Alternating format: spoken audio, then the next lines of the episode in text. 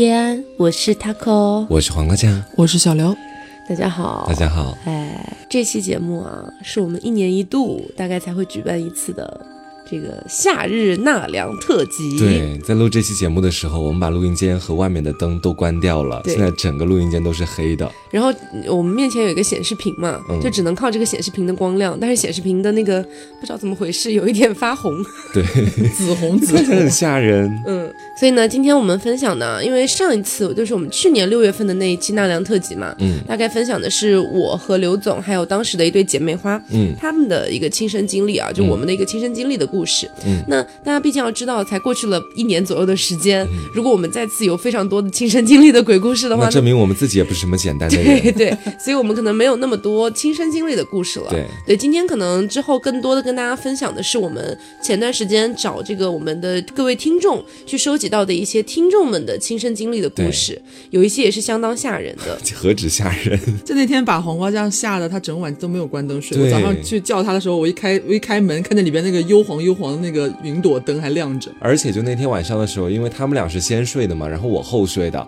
我到房间之后，我老觉得衣柜里有东西，你知道吗？就看的我，然后我就鼓起十二分的勇气打开手电筒检查每一个衣柜。我觉得我那天真的是被吓破胆了，真的是。你还检查了？我检查呀，因为我老觉得里面如果有个东西的话，我会睡不着觉的。你胆子也蛮大的哦。这就是就是恐怖片里边一定会死的那种那种主角 对对配角是吗？主要是以前的时候，我们前段时间看了一部电影叫《潜伏》嘛，然后里面很多鬼怪都是。从那个衣柜里探出手来把人抓进去的，然后我们那个怪奇档案里面也说过，有一个寄居人是专门住在别人家的衣柜里的。嗯，我一结合起来，我觉得衣柜太危险了，我一定要先检查衣柜。OK，所以呃，在聊我们听众投稿之前呢，啊，我们身边也是有一些可以再聊一聊的一些话题哦。嗯，比如说呃，其实之前我们那天回想起来，其实之前我们还在学校的时候，嗯，铁铁和爽爽两个人，嗯，他们俩是同一个专业的，嗯，然后呢，他们俩也住在同一栋楼里面，嗯，啊，所以他们那栋楼呢，因为楼层比较高，所以是有电梯的，嗯，啊，经常的上课啊、下课啊，都是都是从那个电梯这样走，嗯，所以有一次。呃，我们在台里面开始聊天，爽爽就突然说了一句说：“哎，你们有没有坐过我们那栋楼的电梯啊？”嗯，我说我有坐过啊。他说：“那你有到过二楼吗？”我说：“好像没有哎，因为每次都是直接到一楼去，没有在二楼过。”他说：“有一次他不小心按了二楼，或者说他按了一楼，但是停在了二楼，他也不太清不太清楚了，不太记得。嗯，发现打开是一堵墙。哈。学校的一个宿舍楼，然后二楼打开是一堵墙。对，什么意思？是是电梯门打开之后是一堵墙？对，啊，直接是一堵墙，这听着就很吓人。对，然后这还不是结束，就是铁铁听到之后，铁铁也说，呃，你什么时候看到的？然后我爽爽就说大概前两天吧。铁铁说，可是我前两天也到了二楼，然后二楼打开不是一堵墙，是正常的吗？是很荒废的那种感觉。就没有人在里面。对，因为那个地方本来现在也没有人住了，但是我觉得还是很吓人啊！就一会儿有墙，一会儿没有墙。对，就他们的时间非常靠近。嗯嗯，然后当时我们也在猜，会不会是本来有一堵墙，后来拆掉了，但是呢，拆掉也没有留下任何的痕迹。对，而且那个墙看起来也不是很像新砌的。嗯，对，所以当时觉得蛮悬的。我的妈呀！我们学校原来就有这种事情。是，而且我觉得可以跟大家说一下的是，因为我们今天聊的所有的内容啊，就是包括我们之前的纳凉特辑那期聊的所有内容，都是我们尽量想要聊比较真实的身边发生的一些事情，而不是说我要去网上给你扒一点鬼故事下来给你念，我觉得没意思嘛，一点意思都没有。对，甚至我们都不聊梦了，梦里边也就也不是亲身经历的，也没什么意思。嗯，所以我觉得就是这种亲身经历的故事，有的时候你会觉得它没有结局，嗯，你会觉得它没有转折，这其实是非常正。常的，因为他是亲身经历的故事。如果他真的要强行给你套个结局，我觉得才变得假了，对不对？是，嗯。然后那我这边就先开始分享我们听众投来的一些投稿了啊。呃，首先是我们的 A 酱有 A 酱投稿，然后呢，A 酱说他小时候有过两次这个灵异事件的经历。嗯，我是觉得第一次比较吓人。然后他说他第一次就是说他在跟爸妈一起看恐怖片的时候，嗯，他顺道想去上个厕所，嗯，路过他爷爷的一个卧室。那个卧室里没有人，也没有开灯，他就看见浮在空中，不知道是脸还是面具，就有三张，形成倒三角。啊，对。然后当时大概八九岁就吓哭了嘛，嗯。他就跑回去跟爸妈说房间里面有三张脸，嗯。然后他妈妈就过来蒙蒙着他的眼睛转过身去，他爸爸就开始骂骂嗯。就骂脏话之类的嘛，骂的很狠，他也没太没太听清楚。是骂他是吗？当时不是那种 干嘛他？骂屋里面的那个，对啊嗯。然后大概骂了五到十分钟之后，他也哭完了，嗯。之后就再也没有见过那几张脸。嗯。对，然后他后来还给我发来了一段补充，说这个呃那那几张脸，他记得好像表情都不一样，嗯，好像还在说话，但是没有听到任何声音，只有嘴在动。然嗯后三张脸排成一个倒三角，左下角是一张笑脸，没有头发、嗯那种感觉。啊哦，他记得蛮清楚。我的妈呀！嗯他这种说他看得非记忆应该记得常清楚很清楚，而且我觉得八九岁看到这种东西是还是合理的。你就强行合理化。没有啊，就是不是说小朋友更容易看到一些东西吗？对对，嗯，对啊，然后他说他第二次是奶奶去世前的三个月左右，他在家里洗澡，嗯。然后说他们家的这个卫生间的门口有个类似玄关的东西啊，嗯。然后门在侧面，左手边是洗手台和镜子，另一边才是出口这样子。嗯。然后呢，他在洗澡的时候，透过那个卫生间的门，那个卫生间的门是有点像我们稍微可能老一点的那种水珠式的玻璃，嗯就是上面有那种纹路，但是还能透过那个看到一点影子。嗯他说大概看到有一个大约一米二到一米三的白色的影子，啊，从入口处平移到洗手台那边去了。啊，哎天哪，不要我的去厕所！妈呀！你说要去厕所这种东西真的很吓人。然后他就一直在等，然后那个白色影子也并没有出来，嗯他就去问家里人说：“我洗澡的时候有没有人进去过？”那肯定是没有啊。对啊，而且是一米二到一米三，看起来像个小孩的那种身高。对他当时觉得这个身高很奇怪，哦，啊。嗯所以这个是 A 酱投稿的一些故事那。我也来给大家说一个吧，就是我这边真的收集到太多恐怖的了。嗯，先来给大家来一个开胃菜哈。啊。哦，我以为是要直接上那个嗯把你吓的。不，那个那个把我吓的那个真的给我太吓人了，真的吓得都不行。哎，你不要铺垫这么久，万一到时候不吓人怎么哇，办啊？你们绝对会被吓到的。我就是我那天不是睡觉之前嘛，然后嗯我不一开始得玩会儿手机嘛，后来我有点困了，但是我又不敢睡，我把手机放下来之后，每隔五秒我都要睁一次眼就睡觉，啊就这样子吓到这种地步。但我先来给大家来说这个开胃菜哈，OK，就小的时候呢，我们这个听众朋友他在姥爷家玩，现在跟大家说一下这个听众朋友是谁吧，因为是他来投的一个稿。这个是由一个叫一只会跑的烤串的这位听众王云的 ID 啊，他投的一个稿。他说他小时候在姥爷家里面玩，然后家里面呢那个时候大人都在隔壁的一个房间正在打牌，然后他那个时候大概五岁，和他姐姐大概七岁，在大人打牌的旁边的一个屋子里面玩，两个屋子中间是隔着一堵墙的，不能看见彼此。然后因为当时呢，他在姥爷家嘛，不是在不是前面说在姥爷家玩嘛，姥爷家是一个平房，他跟他姐姐玩的那个房间呢有一个很高的窗子，就以前家里面不是如果要做窗子的话，可能会做的比较高，因为怕自己小孩翻出去嘛。嗯然后那个窗子大概只有三十到四十厘米，就长和宽这样子。然后他跟姐姐在在床上蹦迪，就随着音乐在那儿跳舞。然后呢，他那个时候记得有点晚了，因为大人那个时候基本上打牌打得比较疯球，你知道，然后就是一直也没有怎么管他们。嗯，然后呢，他们俩就累了，坐在床上休息。他们的脸当时就是正好正对着那个后窗的，就突然之间窗户上出现了一张白色的人脸。然后他们觉得说那个是圆圆的、长长的一张脸，他还可以给我形容了一下像郭冬临的那张脸。不是，哎，本来还本来还蛮吓人的但，是这个也挺吓人，你们想想，郭突然郭冬临，就是郭冬临郭冬临面无表情贴在你的窗户对，面无表情贴在那个窗子上，然后脸还特别白的那种感觉。哦然后呢？其实我是真的被吓到了。然后他说，因为后窗一般只是用来透光，所以很高嘛，一般他们要跳起来才能够看到那个窗子下面到底是什么。嗯，然后他现在大概长到一米八了，回去扒了一下那个后窗，还是有点费力，所以证明那个窗高大概有一米八，还要再高一点。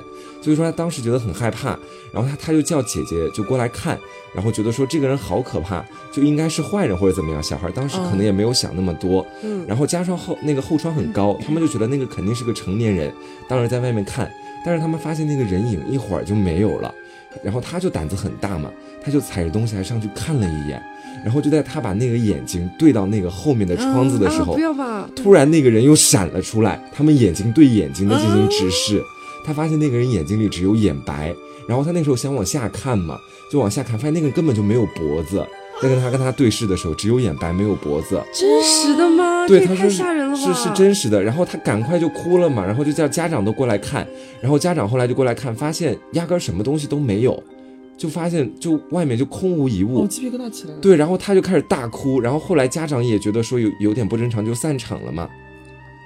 然后他后来就就在这件事情之后的两三天之后，他因为爸妈有事儿，他就去奶奶家住。然后呢，他那两天已经开始有一些不正常的反应了，就是两眼发直。然后就，然后就觉得说，嗯，这个小孩一看就没有什么灵气、没神的那种感觉。他奶奶跟他说，说他有点发呲了，可能是跟民间的那个讲法有关系，就说的是很经常的发呆啊。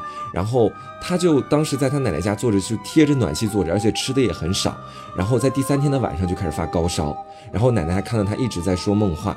然后呢，他们家人就开始给他降温或者干嘛的嘛。然后后来的时候，就是白天的时候温度降了，但只要一到晚上。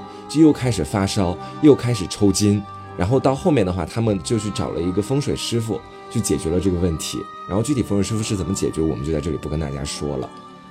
哇，这是真实的，嗯，它听起来很像是那种故事会会写的恐怖故事。对，就他当时跟我分享，我跟他说这说这是真实经历吗？他说是真的，在小的时候看到的。太恐怖了吧！我的妈呀，我真的我觉得他们的这种经历，如果放在我身上，我现在不会健康成长。这真的很吓人呢。对，因为这这。你刚刚不说还这个是菜开胃菜吗？我这故事摆到后面就索然无味啊！我跟你说 到后面的那个才是真正的吓人惊悚时刻，那个是真的不是另外一个，真的把我吓的，我都不敢说话。这个就已经很吓人了。这个真的就是个开胃菜，跟那个比起来，我这么跟大家讲吧，大家期待一下，是那个的十分之一。大家已经要关关掉这期节目，太吓人了，那个真的。OK，郭冬临到此结束。OK，我是觉得他这个故事分享完了之后，我们后面分享那些都索然无味了？对，就应该。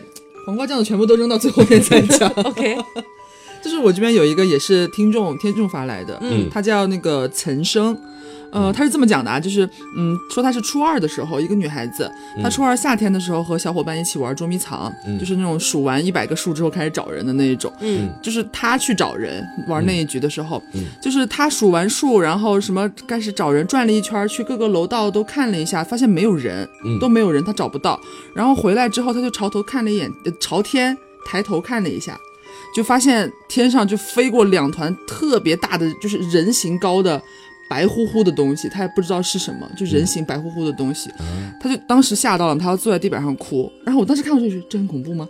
然后他结果他后面说，结果他不是哭了嘛？他的小伙伴就出来了，他的小伙伴说，他们其实都在，就是他他方圆的草丛里边躲着而已，嗯，根本没有看到他去什么楼道找，就看到他数完数转圈圈，抬头然后开始爆哭。根本没有人，他根本没有人看到他在去别的地方找他们。我的妈呀！但是他就是他本人的描述，就是他是真的找了的，他还去楼道里找，因为说他们当时的规则是你们可以躲在楼道里，但是不能上楼。嗯，就是所以他就去，还去每个楼道都都看了一眼，发现没有人，他就很慌，回来抬头看到东西，然后开始哭。结果同伴说他根本根本没有看到，你就是只是在原地，完了之后你就开始哭了，你根本没有去任何地方。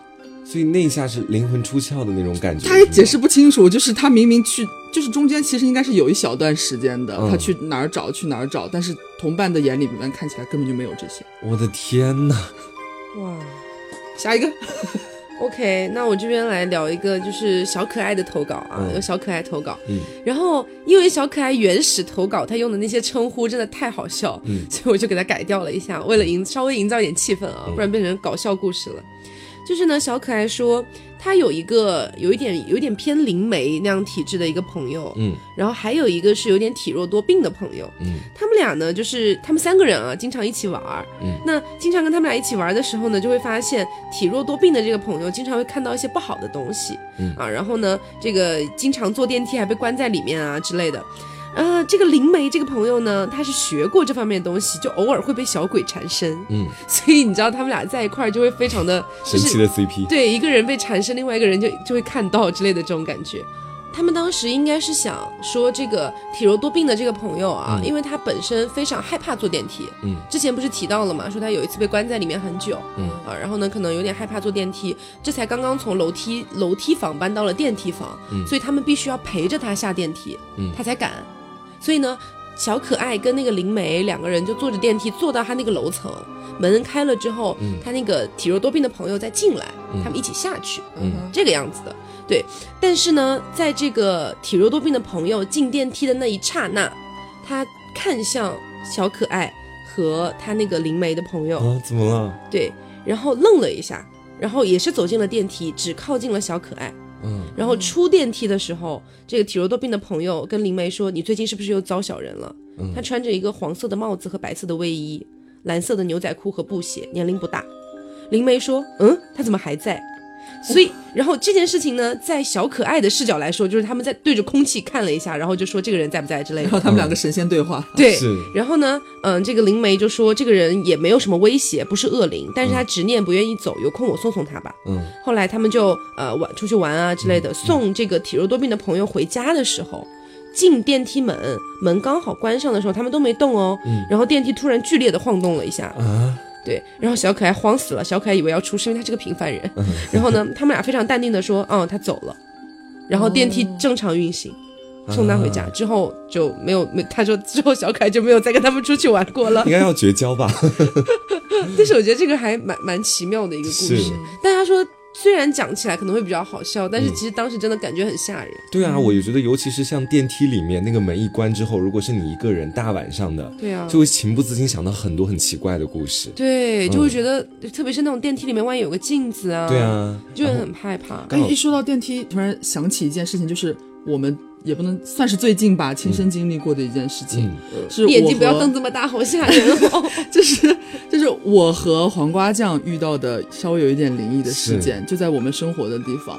就前一段时间，嗯，我 Taco、黄瓜酱还有飞面，我们四个人一起去。大仙家，嗯，晚上一对一起玩游戏，还玩的恐怖游戏在电脑上面，嗯，结果因为我我和 Taco，然后黄瓜酱不是住我们家嘛，最近一直就我们三个人住的是，比方说是 B 栋，然后大仙的话住的就是 A 栋，嗯，我们在同一个小区里，这样就是隔壁栋这样，嗯，然后呢，就那天晚上玩着玩着，因为黄瓜酱隔天还要上上课，嗯，所以他就不能玩太晚，他困了，说他想先回去睡觉，结果他又害怕不敢一个人回去，嗯，就说要不刘总你陪我回去一下，我说那正好我们手机没电了，忘了拿充电线过来，那我就陪你回去一趟，嗯，然后。我们两个就一起回家嘛，嗯，就等于说从 A 栋要回到 B 栋去，在大仙家的电梯里边就很正常，就是下来然后出来进到 B 栋。我们要上电梯的时候在一层，嗯，就摁了我们的楼层之后，那个电梯门就先正常的合住，对，然后自己又打开，然后又合住，然后又外外面是没有人的，没有人，任何人，我们也没有摁，一开一开始我们摁了关嘛，然后他就关住了，对，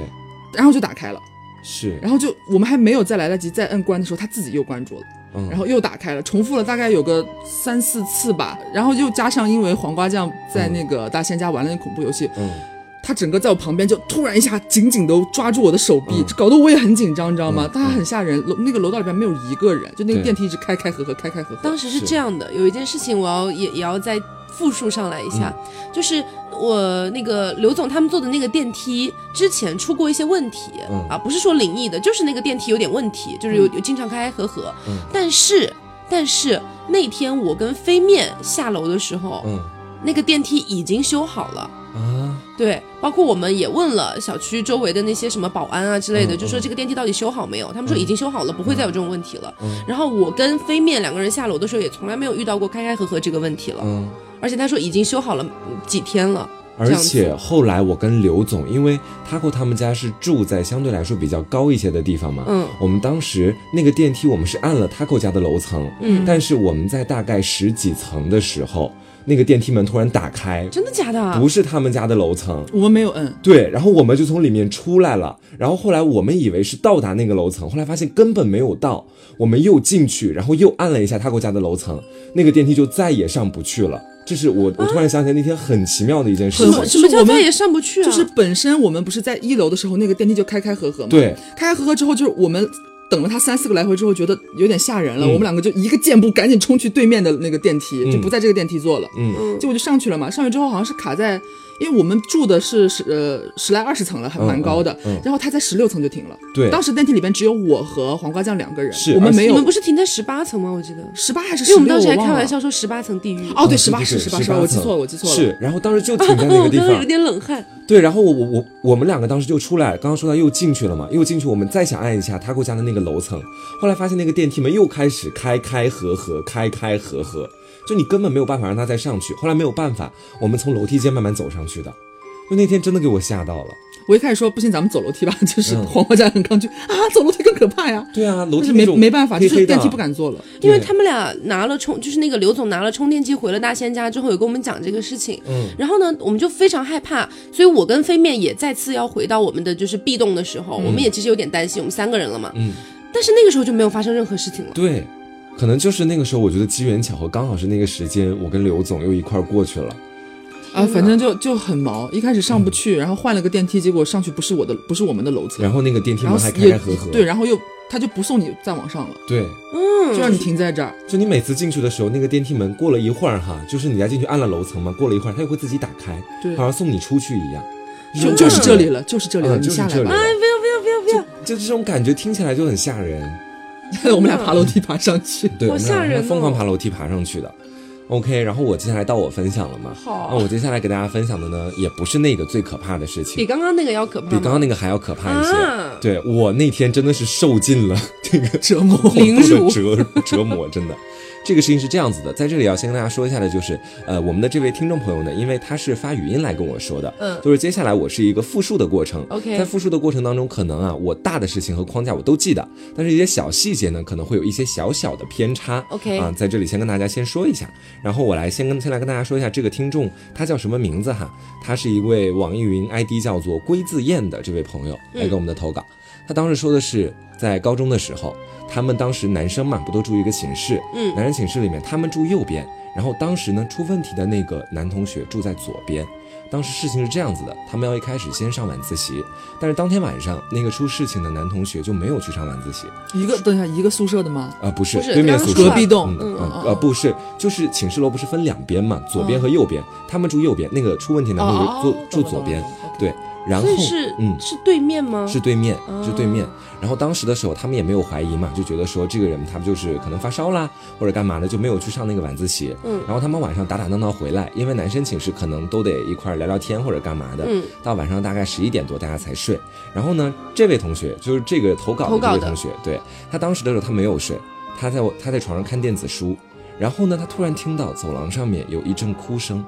他不知道为什么，他以为是猫在叫春，当时的时候还是猫发出的声音。嗯，然后呢，他就没有管，因为当时先跟大家再介绍一下环境啊。当时他们那个男生寝室住的楼是每一层有一个铁闸门，是来锁那一层的。嗯，但是每一个男生寝室的门是不锁的。当时的时候，就他们有有的门也会就是可能被会被男生弄坏啊，就当时就不锁的。所以说门当时是就是说半掩的。嗯，然后当他听到哭声之后呢，他没有管太多，但是那会儿哭声一直持续，他就把眼。眼睛往那边扫了一下，发现那个出问题的男同学站在门口，站在门口还没有结束。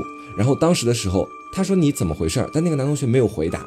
过了一会儿，那个男同学直接走进他们寝室，掐住了他们寝室另外一个同学的脖子。真的假的？真的。他当时就说说你杀了我妈妈，我要给他报仇，就这么说。然后当时的时候，他我当时就就其实这个事情听起来很像，就像前面说故事会的嘛。然后他说这些都是我真实经历的，这是说是鬼附身的一个故事。OK。然后当时的时候直接掐住那个同学的脖子，他们以为是在开玩笑，还要念一些这种台词。嗯。然后但他们发现那个同学他好像就是是因为他的力道越来越重，那个同学表情也很真挚吧？对。然后就那个同学变得也越来越不正常。然后呢，他们就有点吓人了，赶快下来拉嘛。然后这时候不知道谁谁说了一句，因为当时是黑的里面，因为是要熄灯的嘛寝室。然后那个。如果要开灯，可能得找得找宿管阿姨来开，没办法，当时也找不了，就不知道谁说了一句，有没有谁把灯开一下？然后因为这个同学就是一个投稿的同学，他当时是抽烟的，所以说他带了个打火机，嗯，把打火机一开，他径直看到那个掐别人脖子那个同学的眼睛，他的眼睛就是是无神的，当时非常空洞，然后慢慢的好像随着那个火光在他眼前晃动，才慢慢恢复了神智这个样子，然后当天。那个同学他们就把他送回去了嘛，这个事情也没有闹大。然后到第二天的时候，第二天他们问那个同学记不记得前天发生了什么？那个同学说，他说我只记得当天晚上的时候，我觉得有点不舒服，然后我就在寝室的床上躺着，躺着躺着的时候，然后他也不知道睡了多久，大概后来家人都回来了嘛，他又听见一直耳边有一个人在跟他讲，说有人杀了你妈妈，你要去报仇，杀了你妈妈去报仇，就杀了你妈妈去报仇。一直在说这句话，他当时就陷入到无意识的状态，然后他能感觉到哈，当时感觉到自己好像起床了，起床了之后，然后就走到了那个寝室的走廊里面，已经正对就是我们投稿的这位同学他的寝室门口了。他突然又清醒了，清醒了之后又回去睡，又回去睡之后呢，然后他就没有意识了。到后来可能就发生了那件事情哦，等于他自己中间还折返过一次，中间清醒了一次，又回去，然后后来又陷入了那个意识当中，然后就去做了那样的一件事情。然后他们后来这个同学投稿同学也很胆大，他怕他后来就是再做出类似的事情嘛，所以说当时的时候他就陪他睡了一个晚上，哇，就去陪他睡了一个晚上，他居然敢。对，因为是男生嘛，所以他可他可能会觉得说，他也不太相信这些东西。男生也是一条人命啊，他要控制一下。所以后面没事了吗？啊，后面就没事了。后面那个男男生也没有发生其他的事情，恐不恐怖？但是再给大家预告一下，跟后面那个比，这个算十分之二、五分之一。我的天，后面那个是最恐怖的，真的。OK，好吧，那我觉得我这边突然就就都变得很弱，真的。呃，是这样的，因为 A 酱给我投稿了非常多的故事，嗯，不过呢，其实大部分都是感觉会比较真实一点，嗯，就是比黄瓜那种真的非常悬、非常恐怖的要真实很多，嗯，对，那我就来聊一个我觉得就可能算是他投稿里面最不真实的一个故事吧，嗯，就是说，嗯，也是 A 酱啊，说她有个闺蜜呀，有一次她们一起去食堂买吃的，路过一个图书馆，嗯，图书馆里面呢有一个非常清秀的男孩子。在对着她闺蜜笑，嗯，然后她闺蜜就问 A 酱说：“哎，你看那里有个男孩子好清秀啊，还对我笑。”A 酱看不到那个人，啊，她看不到那个人，对。然后这是这只是其中一件事情啊，就是说她当时闺蜜肯定就吓哭了嘛。然后呢，她说她闺蜜也是还有一次，还有一次呢，就是说好像是也有点中邪还是怎么样吧，就一直高烧不退之类的。好，然后呢，他们家的外婆就用鸡蛋给他滚身上。就有点像之前刘总说的那个，对，给他滚身上，但是滚出来很奇怪，滚出来的那个鸡蛋剥开，就是里面的那个蛋黄，它本来蛋黄不应该是一个球状嘛，嗯，它那个蛋黄剥出来之后，感觉是有一些凹陷，嗯，就有一些凹陷的孔那样，但是又是很光滑的凹陷，嗯，不是那种拿针扎出来的感觉，嗯，很光滑的凹陷，然后构成了有一个有点像骷髅头的形状，嗯。啊，对，当时他们也觉得这个蛮蛮奇怪的。也是一个，就是一个小点这样子，嗯，所以这个大概是她闺蜜经历过的两件事情，也觉得蛮悬的，嗯。嗯。嗯。那我们这边再讲一个吧，是呃，是不是感觉有点弱？是有点弱，对比起 就是最后那个骷髅的时候，我跟你讲都是怪他。就是我这边他是微信上面一个听众给我投稿的，他的昵称是一个句号，我们就叫他句号女士好了。好，等等是女士还是男士？哦，是女士，没有讲错。是这样的，就是他说这件事情是大概发生在他大二还是大三的一个夏天，地点就是在他们宿舍，然后他们宿舍是那种呃，就是普通的四人间，上面是床，下面是桌子的那种那种那种户型啊。说是那天下午下午的时候，宿舍里本来只有这位听众和睡在他那个斜对角线的一个另外一个室友，嗯，叫叫他小弟好了，嗯，就只有他们两个人在，就是本来他们俩都在午睡，在午睡到中午的时候，但是不知道为什么就两个人就突然都醒了，嗯，然后呃。他们两个醒了之后就去上了个洗手间，就再次回回到床上说，嗯，怎么突然就醒了呀？哎，接着接着睡吧，就没当个回事，因为他们两个突然都醒了的，就一起上了个厕所，然后回来接着睡。两个人突然一起醒了，对，反正一起醒了，然后就上了个厕所，回来接着睡。呃。是这位投稿的听众呢，他就先回到床上睡着了。他先睡着了，说，呃，因为他他睡着之前，他看到那个小弟在下面玩手机，嗯，就是他那个和他一起的人还没有上去睡，他先上去睡着了，嗯，然后后来他就睡着了嘛。睡着之后，他昏昏沉沉的时候，他就感到他的床被摇了几下，嗯，然后他解释说，呃，因为他们宿舍里边，呃，有三个人都是那种就是睡醒睡着了之后就雷打不动的那种，所以他们有时候摇室那个室友去醒的时候，一般都是去摇他们的床，所以他觉得很正常，可能是。那个有人叫他叫他嘛，就这种感觉。他一开始就以为是小弟在叫他起床，因为宿舍里只有他们俩那天中午。嗯，呃，后来他恢复了一点意识的时候，他就听见了那个他那个另外一个室友在打呼噜。嗯，哦，是 A B C D 的 D 啊？对对对，我一直以为是他的小弟啊，不是啦，就是呃，他先是被摇了嘛，他就以为是那个小弟那个室友在摇他，但是他清醒一下的时候，听到小弟在打呼噜，就是小弟其实睡着了，小弟没有摇他。但是他那时候就是说，那会不会是 C 回来了？就他们四个人嘛，是会不会另外一个人回来了？他就呃，反正没有多想，就半梦半醒，他就嗯了一声，意思是啊，你先不用叫我了，我知道了啊。然后就翻了个身，继续睡了。就是然后呢，他继续睡着没多久之后，就有人在摇他的床。嗯，他第一反应是想转头告诉摇他那个人说：“你先别叫我了，我现在还不想起。”然后他发现他全身动不了。他发现他全身动不了之后，他开始还努力挣扎了几下，发现没什么用。但是因为他知道是那个寝室里面是有人的，所以他也没有那么害怕，就是他还蛮坚强，说可能是鬼压床了吧，他也就是有搜索过啊，知道什么，可能一会儿就好了，他也就放弃抵抗了，没有太多讲，就嘴里哼唧了几声，也没太当回事儿。然后他说他大概过了一分钟左右吧，他发现动了动，尝试自己动一下，发现能动了，你可能那个劲儿过去了。这个时候他已经醒了，他发现还是有人在摇他的床。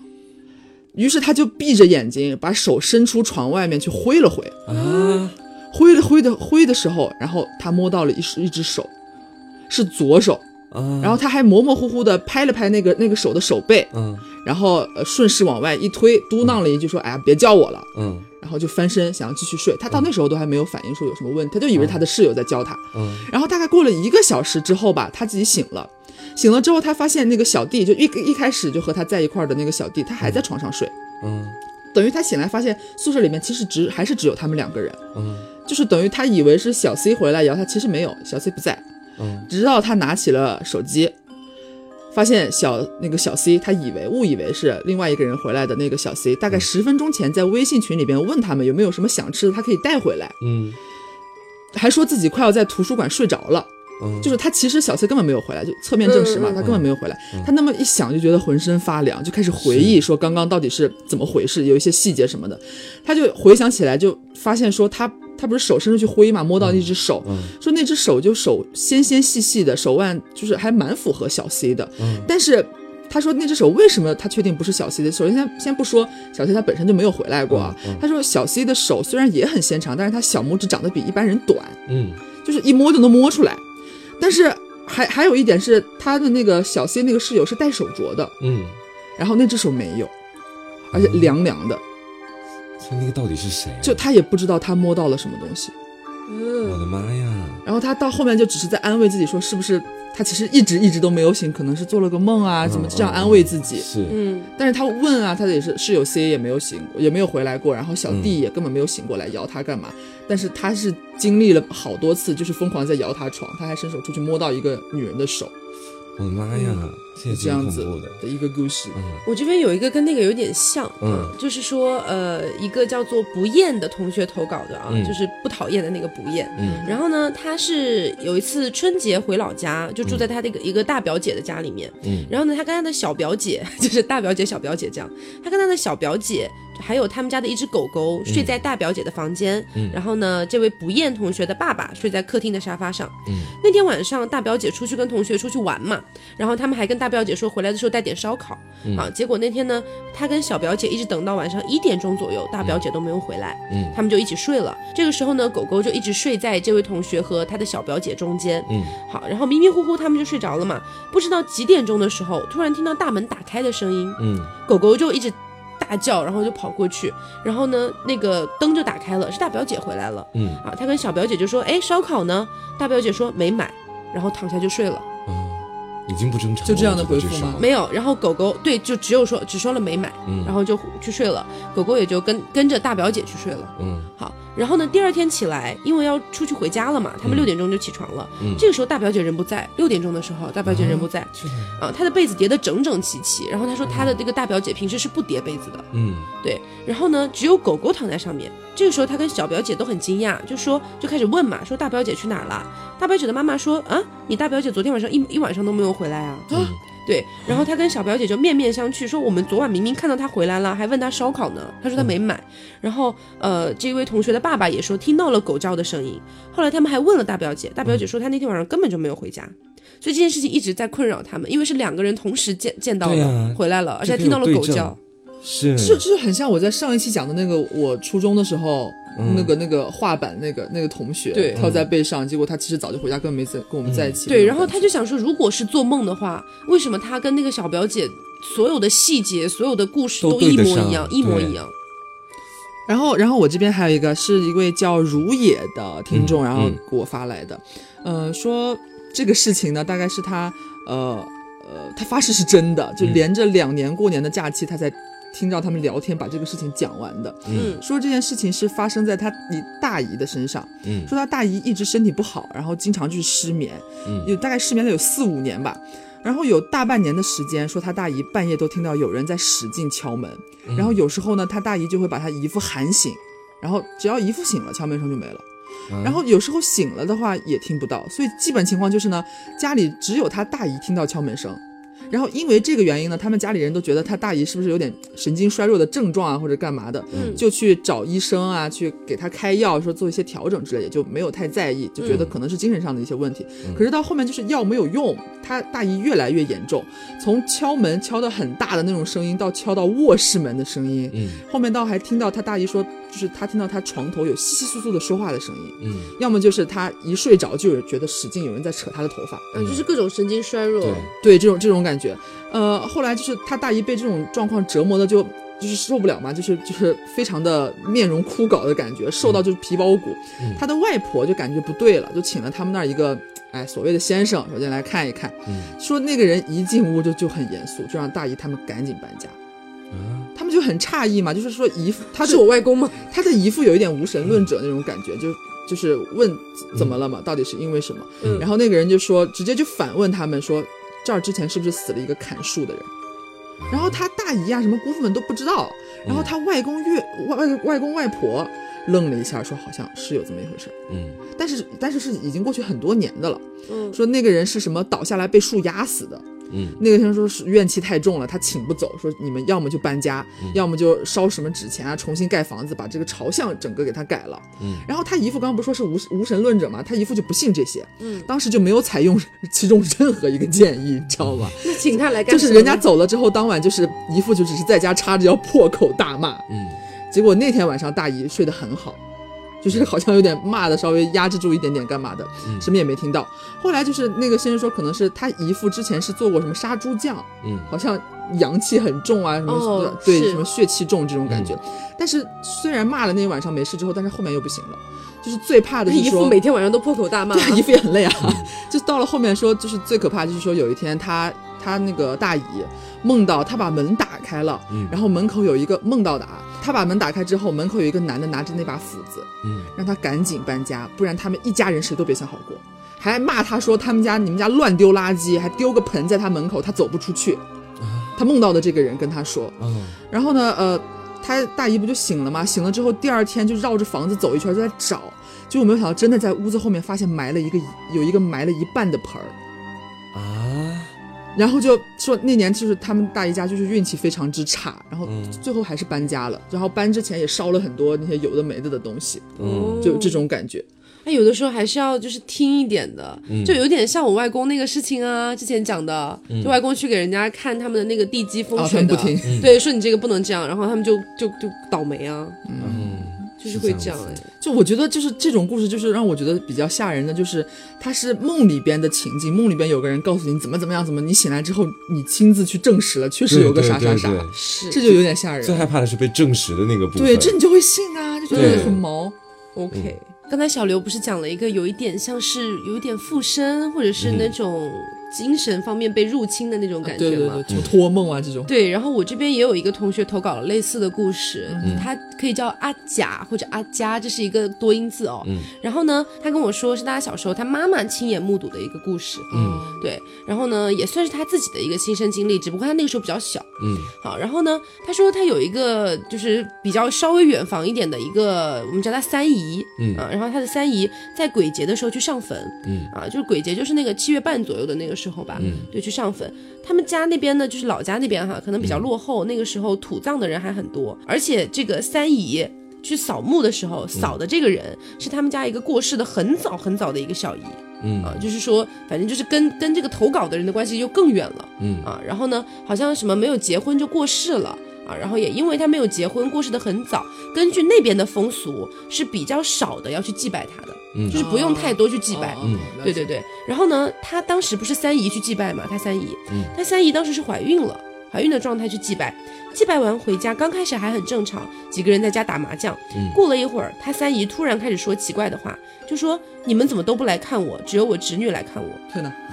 大家都觉得很奇怪嘛，然后呢，他三姨其实那个时候已经可以说是，比如说被附身，是那个小姨的状态了。嗯，对他突然就踩到了凳子上，然后又一步踩到了麻将桌上，开始说我自己好可怜啊，没嫁人就死了，家里人又不管我，大家觉得不对劲啊，就问他是谁，他就直接说了那个小姨的名字。嗯，对。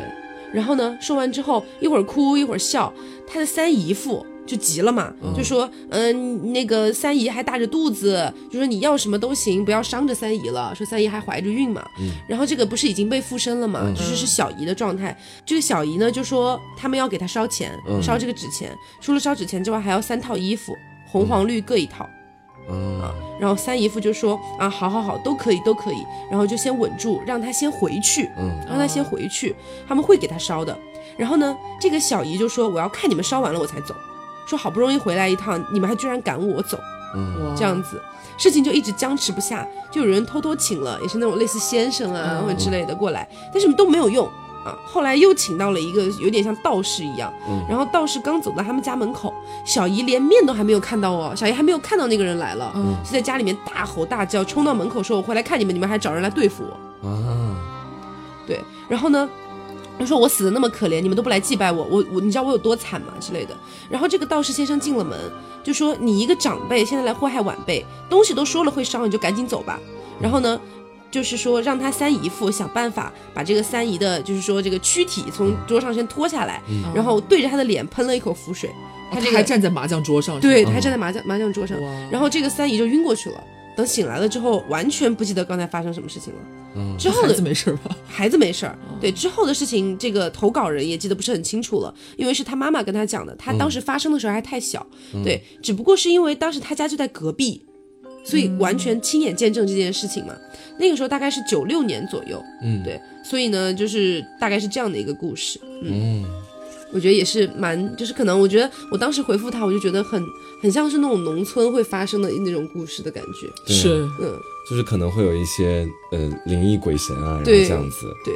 嗯，那所以接下来又到你了，好好，终于到了，是要开是要开始我们最终之战喽。OK，大家准备好自己的耳朵，这个故事真的是把我吓破胆的故事。你不要你不要突然吓我就行。呃，我不会突然吓的，不会突然吓你。这故事本身就很吓人，但只要大家能够带入自己去想象一下，如果你是亲身经历这件事情的人，你当时在那个地方你会作何感想？好好，这个是来自于一个网易云 ID 叫向阳 GM 的一位听众投稿的。嗯，是故事是这个样子的哈。大概在他初二的时候，他们学校有老校区搬到了新校区，嗯，然后新校区呢既偏僻又比较阴森，然后大概是在这个人大概初二下学期的时候，他晚自习下课之后回宿舍的路上，总能够看到一个黑色的影子在跟着他。然后呢，每一次这个人发现了那个黑色的影子之后，比如说在晚自习回去的路上，他发现他了，他就会躲到树丛后面那个黑色的影子。他就是说，只要只要这个投稿人发现了这个影子，这个影子就会躲起来。对。然后他一开始还没有觉得很在意，但之后他每天晚上都可以看到那个黑色的影子。嗯。然后有一次在熄灯之后，然后这个投稿人当时就躺在床上嘛，发现这个黑影就趴在窗子上看着他，趴在寝室的窗子上看着他。然后呢，还是和之前一样，他就看到这个人了。他就躲了起来，然后这个时候呢，这个投稿人就有点害怕了，但是他也没有跟其他人说。但是从那以后，就从那天晚上在窗子上看到他之后，只要睡觉，无论白天还是夜晚，他睡觉都会鬼压床，就是都会感觉自己起不来的这种感觉。然后最可怕的一次是鬼压床的时候，全身都不能动，他只能睁开眼睛，刚好就看到他脑袋的正上方有一个黑色的人脸。看不清楚五官，只能看清楚那个人有一双红色的眼睛。嗯，然后呢，他一直在盯着他，但是在他脑上方的那个人，他在四处看，他没有去当时盯着这个投稿人。突然，他好像发现了这个投稿人当时就跟他面面相觑的时候，然后他就把眼睛开始正视这个投稿人，他就那个投稿人就说那双红色的眼睛直勾勾的看向我，他就当时很害怕呀，就吓得赶紧闭上了眼睛，努力让自己清醒过来，然后挣扎了很久，终于醒了过来。他以为是一场梦，就没有太在意。之后就经常在那个黑影子看到那个黑影，在教在教室里、宿舍里到处都有他。终于到了初三，快中考了，哇，折磨这么久啊！一个晚上的时候，那个黑影跟他说要带他去一个地方，跟他说话了。嗯，这是最妙的，后面我会跟他讲，跟大家讲的。OK。然后他当时初三嘛，可能也比较中二。他说他就跟那个黑影说好啊，然后那我写一些东西跟家里人告别吧。当时这个投稿人就写了一封遗书给家里面人，然后那天晚自习的时候，他还跟朋友郑郑重其事的说我要走了。到了晚自习下课，所有人都走了，只有他在教室里。那个黑影这个时候就过来了，你知道吗？这是最吓人的地方。我当时跟他说，我说你在现实生活中也看到过他吗？他说是的。当时下课之后，那个黑影因为可能是在梦里或者在其他地方跟他说要带他去一个地方，所以晚自习下课大家都走了，整个楼都是黑的时候。他一个人在教室里等那个黑影，胆子真大。然后那个黑影就走进来了，他说，然后是高高高高瘦瘦的一个黑色的影子，就就从教室里走进来，高高瘦瘦的吗？对，看不清楚五官。他不会看到的是 Slender Man 吧？我不知道，反正就很。就是之前。我们 TSP 做那个都市传说的时候有做过这个人，嗯，就是他其实是欧美那边，其实一开始他并不是一个真实的一个故事，他一开始是网上创作的一个一个一个人的形态这样子，嗯，然后后来慢慢的衍生出了各种各样的鬼怪故事，嗯，就是真的有发生在现实里面，嗯，因为。Slender Man 的设定就是非常喜欢带走小朋友，就他会远远的在在很远的地方看着你，嗯，然后你可能会出现在他的照片里面，嗯，或者出现在他的录像里面，嗯，然后呢，呃，比如说被看到了之后，几天之内他可能就要来把你带走，啊，哎，这个是真的。然后那天，然后他怎么了？对，然后那个黑影就过来了嘛。当时的时候，他不是刚刚说到说晚自习的时候，在整个楼都黑，只有他一个人的时候，嗯，那个黑影当时就过来了。然后呢，那个黑影过来之后，不就开始跟他说话了吗？那个黑影就跟他说：“你往下跳，把他带到那个教室门口，让他跳楼。说你直接往下跳。”然后他当时的时候就感觉好像是他自己也相信了，然后就坐在窗台上准备跳下去，但是他又很害怕，然后又从窗台上下来。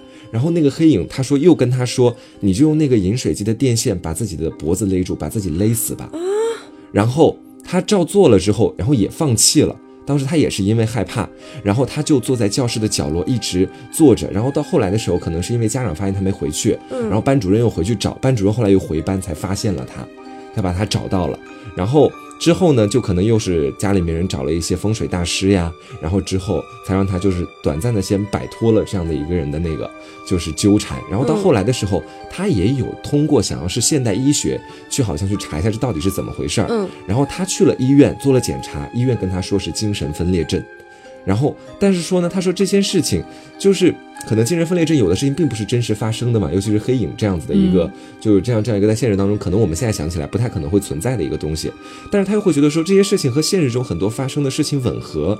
然后他说还有一件小事情哈，就是说在有一次他晚上睡觉的时候，看见有三个弯腰驼背的人就在床前钻进了他的衣柜，然后呢，他就觉得很奇怪。然后当天晚上他也没有敢去在衣柜里找到底是谁。他就当时就睡了，然后后来又跟家里面人说，后来都是通过找一些风水先生或者什么的联系到一些鬼魂冤魂什么的，才把这些事情解决掉。这就是他事情的全部。当时我整个人晚上看了下，就真的吓到崩溃，你知道吗？因为那个黑影，我觉得太吓人了。我我我真的感觉很像 Slender Man，但是跟 Slender Man 的那个设定又不太一样。嗯，就是他他他一般是比较短的时间内就会带你走。嗯，就如果是。Slenderman 就是叫瘦长鬼影，但他这个真的是缠了他大概有好几年的时间，当时的时候。而且你说红眼睛，就，让我想到《潜伏》里面那个鬼啊，我也是，就忽然想到那个红眼睛。对，就是有个镜头一切过去，他在后面张开嘴的那个。对，然后尤其是我觉得最吓人的是，他当时就跟我说，说那个黑影在那个教室里跟他说要怎么做怎么做。我说你在现实生活中还看到了吗？他跟我说他就是晚上大家都走了，那个整个教学楼都是黑的的时候，他一个人在教室里等那个黑影，看黑影从教室门口走进来跟他说话。我觉得这个心理素质太强了，真的。嗯。那其实我这边还有一个我也觉得蛮恐怖的故事，呃，但是我不知道啊，可能从某种角度上来说，可能没有黄瓜酱刚才说的那么恐怖，但是我我也觉得它是蛮恐怖的一个故事了啊。由 Hill 先生投稿啊，应该是先生吧？对啊，是先生。然后呢，嗯，他说他是亲身经历啊，高中的时候，大概高三，就读在福建啊泉州泉州南安市城镇的一所高中。嗯，然后呢，从小住宿，因为学校的宿舍条件有点太差了，所以他就在学校附近租了一个单间啊，坐北朝南。他给我讲了方位，坐北朝南，整体布局是比较正方形的。嗯啊，然后呢，窗户朝向正东。床呢是靠墙的，离门只隔了一个桌子而已啊。他还给我画了一个示意图。那因为是一个公寓啊，所以大部分都是给学生住的，很少有外来的人。大致背景是这个样子的。有一天他锻炼完回宿舍睡觉的时候，因为刚好是高三嘛，就比较累，所以就会比较早睡。大概晚上八点多钟就睡着了。但是那天睡到一半，他突然感觉有人打开他的房门。他房门是可以反锁的，因为是公寓嘛，就是他个人习惯是每天晚上都会反锁的。但那天感觉就是直接被打开，连门锁响的声音都没有，就是咵的一下就开了，嗯，没有任何声音。这时候他还处在一个朦胧的意识的状态，可能是有点太累，他没有太在意，因为还是很困。不过他感觉他感他能感觉到是一个女人，嗯，他能感觉到是一个女人正在向他靠近。因为房间整体不大，所以他明显能感觉出来。然后他喜欢，他习惯来说是正躺的，一般都是正躺，脸朝上。原本没有，还没有很在意，突然他就自己就感觉慌了起来，开始全身冒冒冷汗。嗯，然后他想动，但是怎么也动不了。他也是怀疑自己被鬼压床。嗯，这个时候他只能闭着眼睛不要动。但这个时候他已经开始醒过来了。嗯，不过这个他所感觉到的这个女人离他越来越近，他感觉这个女人无色无味。但是有明显的女士高跟鞋走动的声音，嗯，不是很大声，但是很明显。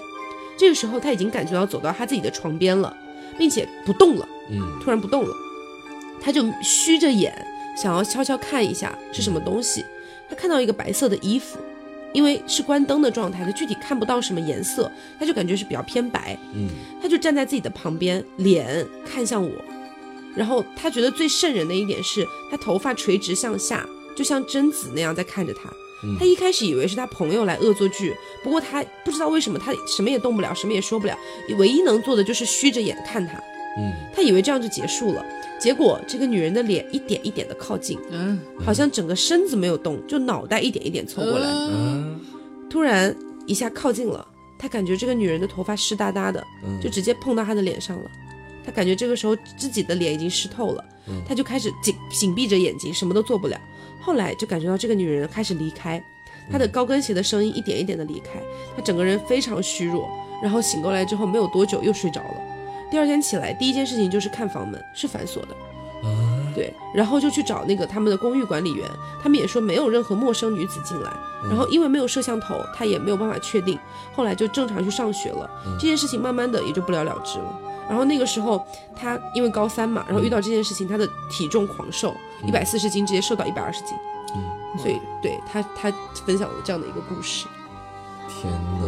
因为我觉得如果是他做梦梦到这样的话，我觉得还没有很吓人。对，但他已经明确说了，他醒过来了，然后只是动不了，虚着眼睛在看。还看到了，嗯嗯。我我可以讲一个，并不是就是灵异事件或者什么，只是当时状况真的很恐怖的事情啊。可以啊。是就是是发生在我妈身上的一件事情。嗯。就是，其实大家听这个故事，首先不要抱有很大心理压力，它就是一个家里进小偷的故事。嗯嗯，只是当时真的很吓人，就听我妈来讲。要是不吓人怎么办？就，那你就给我剪辑掉。是是这样的，是我大概初二、初三的时候吧，就是是夏天。嗯，有一天晚上，就是这件事情是已经隔天是半夜发生的，隔天我妈妈跟我讲的，事情已经过去了。我妈早上跟我讲说，她昨天晚上发现家里边进小偷。我说啊，怎么回事？她就给我讲到底是发生了什么。她说。那天晚上，因为夏天嘛，家里边就是没有没有，就是把那个窗户扣死，嗯，就是呃透风是吧？对，就是很很热嘛，嗯，就反正是关着纱窗还是干嘛的，就是没有扣住，没有扣住，嗯。然后晚上呢，说是呃，我妈那段时间就是睡得比较晚，睡得比我爸晚，嗯，就是那天晚上我爸已经睡着了，但是我妈还在玩手机，嗯，已经半夜大概他说好像是两三点还是三四点的时候了，他就听到呃，就是窗台那边。有那种窸窸窣窣的声音，嗯，我妈一开始没在意，就继续玩手机，然后过一会儿又听到有窸窸窣窣的声音，嗯，我妈就呃起来打开灯，然后走到阳台那边把窗帘拉开，然后站在阳台上左右看，因为我们那个窗台是一个有点像呃长方形，然后缺一个缺一面那种感觉，就是阳台是一个三面的。这样的感觉，然后呃呃，空着那一边那是窗帘，他就把窗帘拉开，站在那个阳台中间，然后左右这样看，全是玻璃嘛，周围。发现没有什么，嗯，他就又回来把窗帘重新拉好，把灯关上，又回到床上，嗯，可是过一会儿他还是听见有窸窸窣窣的声音，然后我妈就觉得，我妈那时候觉得不对劲了，嗯，然后这就是我觉得很恐怖，觉得我妈胆子真的太大了，就大到我想要骂她。他自己，他就是回来检查过一遍之后回来，再听到这个声音之后，他的行为是什么？他不开灯了，嗯，他也不叫我爸，嗯，他自己他自己就是黑的的那个状态，然后就听着那个窸窣的声音，然后自己猫着腰蹲在地上，然后那样往过往阳台那边挪，嗯，他挪过去之后，把那个窗帘，他因为他蹲下了嘛，很很很矮，他就把窗帘就是撩开一点点，然后他过去。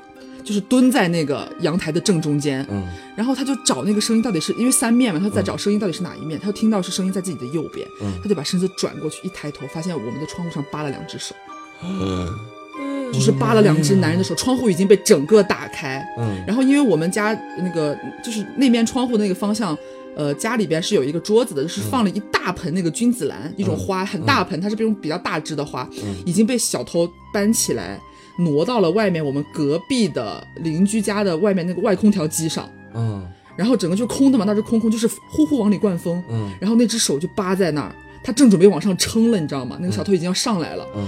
然后我妈这个时候她说她猛地站起来冲过去，然后把窗户嘎往回一关，嗯夹了那个小偷的手，那个小叮叮咣啷就掉下去了，你知道嗯吗？因为我们住的没有很高，是那时候我们家只住二层，那个时候。嗯怎么那么猛啊？他就是踩着楼下踩着我们一层的那个防护栏嗯上来了，然后扒在我们家窗户上。我妈我妈她当时形容就是她蹲在那里黑就是黑灯瞎火，就只有微微一点月光，她头往过一扭，一抬头就看到有两只大手扒在那个窗户框上。我的妈呀！她站起来就就关，然后这是他做完这些一系列行动，他都没有跟我爸讲，也没有叫醒我爸。已经早上我要上学了，我在我在上厕所，然后我妈在旁边那个厨房那边在做早餐，然后，哎，跟你讲个事情啊，我说我说怎么了？咱家昨天晚上差点进小偷，就是让我觉得你怎么能这样？我回想我我当时觉得真的那个情况很害怕，我没有办法想象我当时我蹲在那里扭头，然后看到有两双有两只手扒在那，嗯。会吓是蛮吓人的真的。不过说到这种亲身经历，昨天黄瓜不是我们有一个听众来跟我们讲他自己的那个亲，就是非常恐不不不是灵异事件，但是非常恐怖的亲身经历嘛，。就当时的时候，我们不是在就是朋友圈里面也有征集大家的灵异事件嘛对，然后有一个听众朋友当时就过来，就当时就跟我说，他说你知道吗？刚刚的时候我在坐地铁的时候，我掉到地铁夹缝里去了。就是当时因为地铁的那个运行，可能它到站之后跟那个站台还是有一定那个就是距离的嘛，有一定空档的嘛，嗯。他当时直接掉进去了。但是怎，么会掉得进去哦？那个那个缝隙应该是很窄的。啊、人掉进是去吧。但他说他当时就卡进去了，然后那个箱子，因为它卡进去，然后又卡在电梯门上，啊不不不是电梯门，是那个地铁门上。嗯，然后呢，那个地铁又关不上，箱子又卡住，他整个人又没办法脱身，就当时是非常尴尬、很危险的一个状态。对啊，当时如果地铁铁开一开，啊，对啊。他就会被带着跑啊。是啊，然后当时还好，到后面的时候，旁边刚好因为因为当时没有保安，他也慌了嘛，但刚好有另外两个乘客是两个男生，然后当时就直接把他群众拖出来了。赶紧救他，对对对，就是那种很危险情境的那种那种恐怖感不太一样，但是也很吓人。嗯，对，我觉得我但凡把我自己的第一人称带入到我们今天每一个故事里，我觉得我都不会活着出来。真的 那感觉今天节目也差不多了嘛，就是我们这边，我那天还收到一个，嗯。就是有一点温馨的那种感觉的小灵异的一个故事，我觉得可以在结尾给大家稍微缓和一下，希望可以大家顺利的入睡啊。嗯，他是这样的，就是有一个听众，就是他叫老日日，就是 老日日听众为我们发来的一个故事，嗯。就是说他，嗯、他很难忘这件事情，说他之前养过一只黑色的猫，嗯就只亲他一个人。嗯那个时候他在南京上班，他开始养这只猫的。后来呢，呃，他就回老家开咖啡店了，就把那只猫一直带着回去，然后把猫养在那个店里边。嗯那个时候他还住在店里，呃，结果呢，他的这只黑猫就会经常就是只亲他嘛，就还给他抓什么老鼠啊、嗯蛇啊，就回老家嘛，就会抓这些东西，还有小动物送给他，嗯送给他的主人。然后他就反正一直养着它，结果后来有一次，这位投稿听众他发高烧，四十度，好像蛮严重的，他自己在店里的仓库里边躺了一整天。嗯他的猫呢为什么不，去医院呃，这不重要，？OK，就是当时他那个猫叫那只黑猫叫坦克，嗯他说坦克就一直在他身边陪他躺了一整天，也没吃没喝，就陪着他。傍晚的时候，坦克出去了，这只猫出去了，他的烧也退了。嗯可是他烧退了之后，他的猫走了之后，他的猫再也没有回来过。啊坦克再也没有回来过。然后他还呃发了他当时的那只猫的照片，就是一只很漂亮的黑色的短毛猫，嗯这个样子。他以为这件事情就要结束了嘛，嗯然后他还和朋友去聊这个事情，然后他朋友也是。哎呀，半开玩笑半认真跟帮他分析说，你可能是那一次发烧啊，什么是其实很严重的病，然后可能是你的猫帮你那个挡灾了，嗯。那他就要离开你，带着走，然后他走，你的烧才会退，这种感觉。结果呢，没有想到后来就是帮他分析的这个朋友，呃，说是一个大概呃三十多岁的一个独生女性嘛，嗯。就是他的这个朋友有一只呃发现一只流浪猫，一直跟着他回家，就跟着这个朋友回家，嗯。也是一只黑色的猫。嗯然后他的朋友不是就养起来了吗？后来就是这位投稿听众很喜欢猫，他朋友就把这只猫给他了，嗯就是又一只黑猫回到他身边这样子。嗯就是说这个时间呢，大概是在坦克离开两个月之后，嗯这个黑猫就跟他那个朋友回家了嘛，嗯然后就把黑猫送到他这里来。他到现在还养着。现在那之前那只猫不叫坦克吗？现在这只叫喵喵，这这这也是有点太大。差距好大。对，也是一只黑猫，和他之前的那只猫长得非常之像啊，所以就感觉说是不是？好像猫有九条命，是不是他的坦克又回来了？这种感觉还挺温馨的，对，就还有点小温馨。我要来破坏这个故事吗？不要不要不要，就这样结束了。就是我在想，如果如果不是这样的话，万一有天坦克回来了，发现有另外一只猫，坦克很生气吧？坦克说：“你搞什么？”然后说：“在，我出去帮你挡灾，你在家给我养别的猫。”好啦，然后今天也是聊了很多这种灵异啊，或者是真实啊，或者是我们刚刚说的这样的温馨的一些小故事。嗯，那我是觉得呢，呃，就是我们首先不推崇迷信，嗯啊，今天我们聊的故事只是说是听众发来的他们的一些投稿，对，那我们是觉得迷信啊不可取，对，这样子。但是真实发生的事情呢，你也不能否认，嗯，对，我们就讲出来，就大家当一个故事啊，这样听一下。对我，但是我们也不接受你说呃不可怕或者干嘛的，但是我们因为我们经历的就是这样，我们也没有在杜撰。或者是添油加醋什么的，就希望大家听着开心一点。对我们既不会说自己是无神论者，然后也不会说自己是有神论者，就是我们可能抱着一颗敬畏的心，对，抱着一颗敬畏的心吧。因为现在确实，我觉得，嗯。大家相信科学吧，相信科学。对你很难解释的东西有很多，但是你还是有时候要证实它。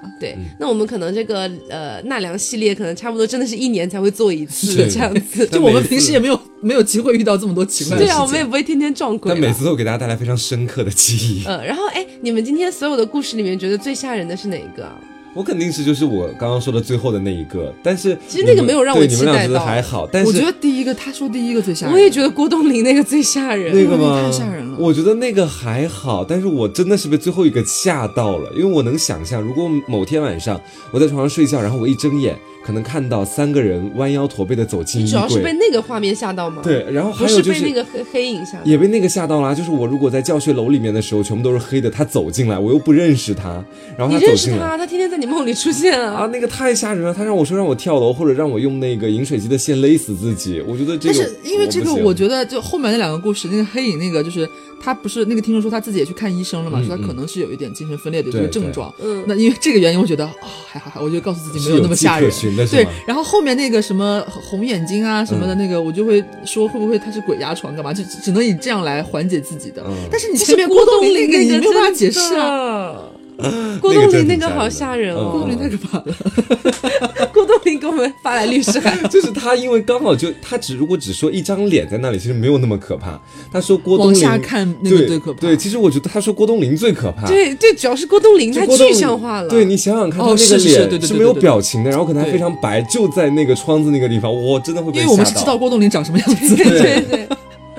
好了，那我们今天的节目就到这里啦。如果你有觉得哪个故事最吓人的话，欢迎你在评论区里面告诉我们。如果你有比我们今天的所有故事更吓人的，也欢迎在评论区里面告诉我们。嗯，然后欢迎关注一下我们的微信公众号，微微信公众号，微信公众号实色性 Studio，对，实色性 Studio，谢谢大家关注一下哦。对，然后我们个人主播的微信呢，也在那个公众号里边菜单栏里会有，想要添加的话，包括分享给我们一些你的故事啊，你的什么灵异的小经历啊，也是希望通过这个渠道，还有公众。号都是可以的，嗯，好的，那本期节目就是这样啦。我是 Taco，我是黄瓜酱，我是小刘，别着急，慢慢来，拜拜，拜拜。